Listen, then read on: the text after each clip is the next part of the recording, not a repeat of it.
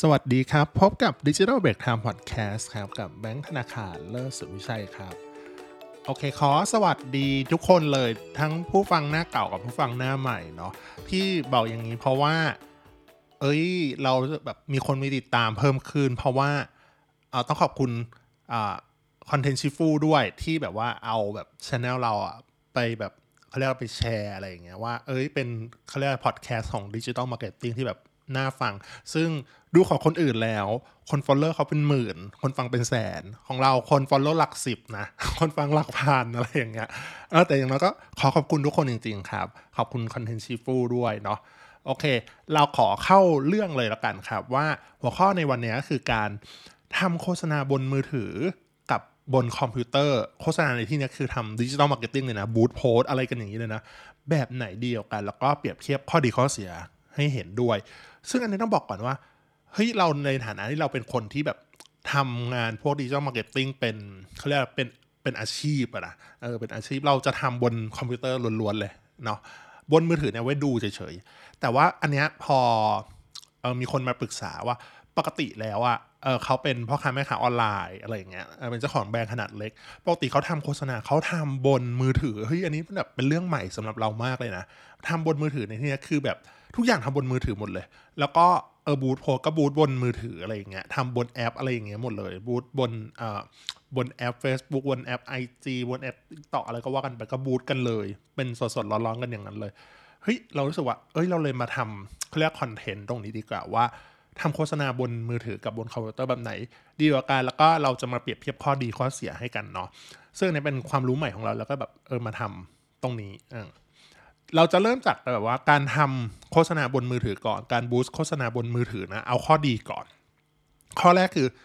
ใช้งานง่ายไม่ต้องยุ่งยากกดไม่นานก็เสร็จพร้อมรันโฆษณาอันนี้เลยมันเป็นเขาเรียกเป็นจิตวิทยาเป็นหลักเขาเรียก user experience อย่างนึงเนาะว่าส่วนไหนลองเห็นเนาะว่าปุ่มบูทโพสของ Facebook โอ้โหมันเขาเรียกว่าล่อตาล่อใจให้กดมากอะไรอย่างเงี้ยบน IG มันโอ้โหปุ่มเด้งเบลอเทออะไรอย่างเงี้ยกดปุ๊บเฮ้ยแค่อะไรนะเลือก Objective กำหนดวันเวลาใส่เงินเลือก Targeting เสร็จแล้วอันเนี้ยคือมันเร็วมากนะถ้าปกติใครเคยแบบกดบูทโฆษณาจากมือถือแล้วรู้สึกว่าเฮ้ยมันกดแป๊บเดียวเองอะรู้สึกว่าเฮ้ยมันเร็วมันดีด้วยมันดีในที่นี้คือแบบสะดวกสบายอย่างเงี้ยก็ไม่แปลกใจที่การทำโฆษณาบนมือถือเนี่ยมันรู้สึกมันเป็นเรื่องง่ายเนาะแต่ต้องบอกก่อนว่าทำบนพวกบนโซเชียลมีเดียจะง่ายมากแต่พอมาเป็นบน Google Ad ปุ๊บทำบนมือถือจะงงทุกคนก็จะเริ่มงงว่าเอ๊ะฉันจะเริ่มจากตรงไหนอะไรยังไงฮะอันนี้บอกก่อนไม่แปลกใจว่าทำไมโฆษณาในไทยเนี่ย Facebook กินเป็นที่ 1 ต้องบอกก่อนสัดส่วนเขาเรียก margin เป็นที่ 1 เลยอย่างเงี้ยเนาะต่อมาก็คือข้อดีต่อมาก็คืออย่างที่บอกคือไม่ซับซ้อนไม่ต้องค่าอะไรให้ยุ่งยากเนาะมีหน้าจอวัดผลให้เลยบนมือถือเลยบางแพลตฟอร์มก็มีแอปแยกให้ด้วยก็คือเป็นผลต่อเนื่องกันมาจากข้างบนเนื่องจากความง่ายความสะดวกอะไรแล้วเนี่ยเขาก็ทำให้ง่ายขึ้นอีกเช่นการดูผลลัพธ์ก็เป็นแดชบอร์ดง่ายๆเลยแบ่งชายหญิงไปรันไปเท่าไหร่ลิสเท่าไหร่ engagement ยังไงเป็นแดชบอร์ดที่ดูไม่ต้องละเอียดมากแต่ดูได้ง่ายๆเลยแล้วก็บางอันเนี่ยมีแอปแยกให้เนาะอย่างเช่นถ้าอยากดูลึกเข้าไปอีกนิดหนึ่งก็มี Ad Manager ของ Meta เนี่ยของ Facebook IG นี่แหละ Ad Manager หรือ Google Ad ก็มีอย่างเงี้ยเนาะก็เขาทำแยกทำโฆษณาไว้ให้เลยเป็นแอปบนมือถือเลยไว้ใช้กันง่ายๆอย่างเงี้ยเนาะแล้วก็อันนี้เป็นเสริมเนาะบาง Objective มีเฉพาะการบูสต์บนมือถือเท่านั้นอันเนี้ยคือพวก IG IG โดยปกติแล้วการทำ Objective อะไรพวกเนี้ยจริงๆบนพวก Ad Manager หรือพวกที่ใช้บนคอมพิวเตอร์ก็จะมีให้เลือกเยอะแหละถูกไหม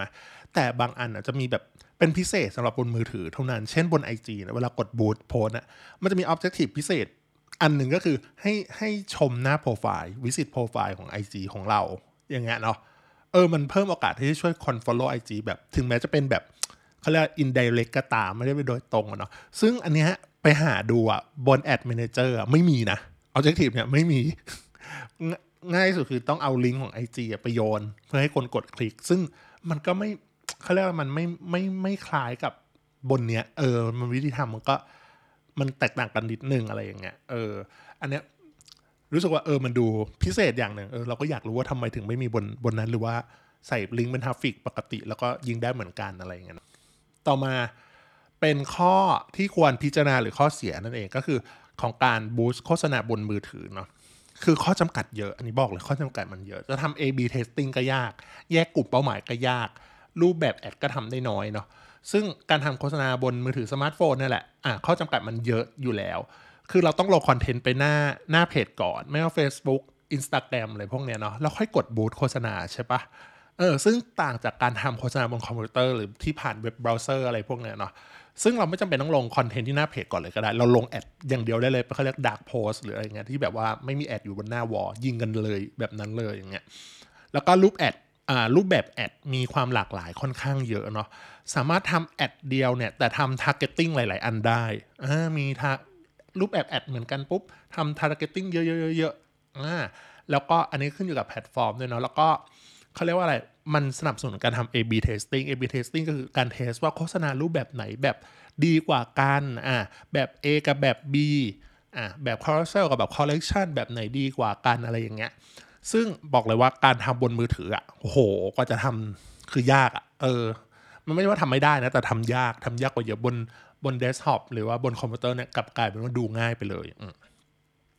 แล้วข้อเสียข้อต่อมาก็คือไม่สามารถทำโฆษณาในรูปแบบที่มีความซับซ้อนได้มากนักเนาะรีพอร์ตแบบละเอียดก็ทำไม่ได้โฆษณาที่มีความซับซ้อนเขาเรียกว่าอะไรทำแคมเปญจำนวนเยอะๆอะไรอย่างเงี้ยเมื่อกี้ก็เล่าไปแล้วก็รูปแบบแอดซึ่งรูปแบบแอดก็เอาแบบเขาเรียกว่าอะไรคอลเลกชันก็แก้แม้กระทั่งคอลเลกชันยังแก้ไม่ได้เลยคือปกติเราคอลเลกชันก็คือตัวที่เป็น instant experience อย่างเงี้ยเนาะจริงๆเราไม่ได้แก้ที่ตัวคอลเลกชันอะไรเงี้ยเราจะแก้บนเขาเรียกอะไรแก้บนมือถือบน Ad Manager แอปซึ่งแค่แคปชั่นมันบอกว่าไม่สามารถไม่สนับสนุนซึ่งแอดเนี่ยมันโดนรันมาประมาณนึงแล้วแบบแค่อยากแก้แคปชั่นไม่ให้ซึ่งตอนนั้นคือลูกค้าตามงานแล้วแบบว่าปีนเขาอยู่บนต้องขออย่างเราว่าอยู่บนเขาอะไรอย่างเงี้ยมีสัญญาณอยากแก้แค่แคปชั่นแต่แก้ให้ไม่ได้จริงๆอะไรอย่างเงี้ยต้องขอโทษคุณลูกค้าด้วย บอกแก้ให้ไม่ได้จริงๆเงี้ยแล้วก็อย่างที่บอกรูปแบบแอดก็คือเราทำแบบซับซ้อนมากไม่ได้เช่นโดยปกติการทำบูสต์โฆษณาบนมือถือเนี่ยมันจะกลายเป็น1 แอดเซต1แคมเปญก็คือ1แอดที่เรายิงเนี่ยมันจะสร้างมาให้เลย1แคมเปญ1แอดเซตแล้วก็แอดที่เรายิงเนาะแต่ต่างจากการทำบนคอมพิวเตอร์เราสามารถใส่1แคมเปญเราสามารถใส่แอดเซตได้เยอะอย่างที่กล่าวไปแล้วว่าทำเป็น targeting ได้หรือใน1แอดเซตก็มีหลายๆแอดพร้อมๆกันก็ยิงไปพร้อมๆกันได้เลยอะไรอย่างเงี้ยเนาะแล้วก็ส่วนพวกรีพอร์ตแน่นอนว่าถึงแม้ว่าบนมือถือเนี่ยจะมีแดชบอร์ดให้ดูกันอย่างง่ายๆเลยเนาะแต่ว่าบนคอมพิวเตอร์จะเหนือกว่าคือถ้าเราอยากดูแบบละเอียดเราเอ็กซ์พอร์ตข้อมูลออกมาเป็นไฟล์แบบ CSV ไฟล์ Excel อะไรพวกเนี้ยครับเอาไปทำรีพอร์ตต่อได้อีกทำ data visualization ก็ได้อะไรเงี้ยซึ่งโดยปกติแล้วถ้าเป็นเอเจนซี่แน่นอนก็เขาใช้พวกsuper matrix ที่ดึงข้อมูลพวกนี้แล้วทำเป็น data visualize กันซึ่งแบบโอ้โหอยากดูรอบด้านอยากดูตรงไหนก็เอามาดูได้เนาะซึ่งแน่นอนว่าตรงนี้คือบนมือถือให้ไม่ได้ข้อต่อมายังอยู่กับข้อเสียของการบูสต์โฆษณาบนมือถืออยู่เนาะถึงแม้ว่าจะมีแอปทำโฆษณาโดยเฉพาะเนี่ยแต่ว่าความสามารถโดนจำกัดมากเนาะอย่างมากเนาะปรับงบเพิ่มวันโฆษณาแก้ไขเทคได้นิดหน่อยอะไรเงี้ยซึ่งหลายแพลตฟอร์มเนาะอันนี้หลายแพลตฟอร์มเนาะยกตัวอย่างมีอยู่2อัน Meta Ad ก็คือฝั่ง Ad Manager กับ Google Ad ของฝั่ง Google แอปที่ใช้บนมือถือเนาะมีข้อจำกัดเยอะคือใช้ได้ไม่ 100% เต็มความสามารถแน่นอนคือแก้ไขพวกแบบแก้ไขงบแก้ไข Daily Budget ได้แก้ไข Live Time Budget อะไรพวกเนี้ยได้ไม่ติดแล้วก็ปรับแต่งพวกแก้ไขแคปชั่นเพิ่มอะไรขยายวันเวลานิดหน่อยได้เนาะซึ่งอย่างที่บอกก็คือบางอย่างกระโดดข้อจำกัดแค่จะแก้ประเภทของเขาเรียกอะไรแก้แคปชั่นของคอลเลกชันเนี่ยมันไม่ให้แก้เลยแต่ไปแก้พวกแบบรูปบูทโพสรูปปกติหรือว่าแคปชั่นบนแอดแบบธรรมดาเนี่ยแก้ได้ซึ่งแบบเนี้ยข้อจำกัดมันเยอะรู้สึกว่ามันแบบการบูทโฆษณาบนมือถือมันดูง่ายก็จริงแต่ว่าเวลาเอามาเขาเรียกอะไรแก้ไขพวกเนี้ยก็ทำได้ยากโอเคต่อมาเราจะมาพูดถึงของการข้อดีและข้อดีของการบูสต์โฆษณาบนคอมพิวเตอร์เลยการใช้ผ่านเดสก์ท็อปผ่านเว็บเบราว์เซอร์เนี่ยแหละไม่ว่าจะเป็นแพลตฟอร์มไหนก็ตามเนาะซึ่ง ข้อดีข้อแรกของการบูตโฆษณาบนคอมพิวเตอร์ก็คือทำโฆษณารูปแบบซับซ้อนได้ทำได้เขาเรียกว่าหลาย objective ซึ่งคนที่มีงบประมาณยิ่งเยอะมากๆในการทำโฆษณาเนาะการทำโฆษณาเนี่ยมันจะซับซ้อนมากขึ้นจะมีแคมเปญหลายแคมเปญอยากทำให้รอบด้านเราไม่ทำเมสเสจอย่างเดียวและเราต้องทำ reach engagement เราต้องทำ traffic ทำ conversion อะไรอย่างนี้เผลอก็ข้ามแพลตฟอร์มทำหลายๆอันปุ๊บเนี่ยแน่นอนว่าเดสก์ท็อปคอมพิวเตอร์ตอบโจทย์มากกว่าลองบนมือถือที่ทำหลายๆอันเนี่ยช็อกเหมือนกันนะรู้สึกแบบเหนื่อยอะล้าอะไรอย่างเงี้ยมันก็แบบเขาเรียกว่าอะไรบนการทำบนเบราว์เซอร์เนี่ยเขาเรียกอุปสรรคที่เคยมีอยู่บนเขาเรียกว่าบนมือถือเนี่ยจะหายไปหมดเลยต่อมาก็คือมันจะเป็นผลพวงต่อจากข้อเมื่อกี้ยังเป็นข้อดีการเซตอัพคอนเวอร์ชั่นต่างๆนะก็ยังจำเป็นต้องทำบนคอมอยู่เนาะทำโฆษณาแบบคอนเวอร์ชั่นค่อนข้างสะดวกแน่นอนว่าเราไม่ได้ปัจจุบันนี้มันหมดเขาเรียกไม่ใช่ว่าหมดยุคนะแต่ว่าการเอาเฉพาะ reach engagement หรือว่าพวกวิวไลค์แชร์อะไรอย่างเงี้ยมันไม่ใช่แหละยุคปัจจุบันเนี่ยเริ่มผลักดันไปเป็นเขาเรียก performance marketing มากขึ้นนะเนาะอยากได้คนลงทะเบียนอยากได้คน register อยากได้ยอดแอดลูกค้าอยากได้ยอดขายแน่นอนว่าการทำพวกเนี้ยเนาะเราจำเป็นต้องพึ่งพาระบบเรียก conversion การติดตั้งโค้ดอะไรเงี้ยก็มันเลี่ยงไม่ได้เลยที่ต้องใช้บนคอมพิวเตอร์ถูกปะสุดท้ายก็คือข้อดีของการทำโฆษณาบูธบนคอมพิวเตอร์คือการทำรีพอร์ตออกมาละเอียดยิบเนาะก็ไม่ค่อยพลาดด้วยตรงจุดนี้อย่างที่บอกไปแล้วก็คือมันเหมือนข้อตรงกันข้ามกันนะก็คือการทำรีพอร์ตก็คือเราจะอยากดูข้อมูลแบบรอบด้านเนาะก็ต้องควรจะใช้บนคอมพิวเตอร์เป็นหลักคือเราจะดูแบบโอ้โหละเอียดถึงขนาดไหนก็ได้อะไรอย่างเงี้ยซึ่งนั่นสิ่งที่มือถือให้ไม่ได้ต่อมาก็คือเป็นข้อที่ควรพิจารณาหรือข้อเสียของการทำโฆษณาหรือการบูตโพสต์บนคอมพิวเตอร์เดสก์ท็อปเนี่ยผ่านเว็บเบราว์เซอร์เนาะข้อแรกเลยคือคุณจำเป็นต้องเรียนรู้ระบบโครงสร้างของการทำโฆษณาโครงสร้างของการทำโฆษณามันเป็นดีไซน์ทิงกิ้งแบบหนึ่งคือมันออกแบบมาเป็นแคมเปญเป็นแอดเซตหน่วยย่อยของมันไปคือแอดเนาะก็คือมันแตกต่างกันยังไงการแบ่งโครงสร้างแบบนี้อันไหนคืออันไหนมีหน้าที่อะไร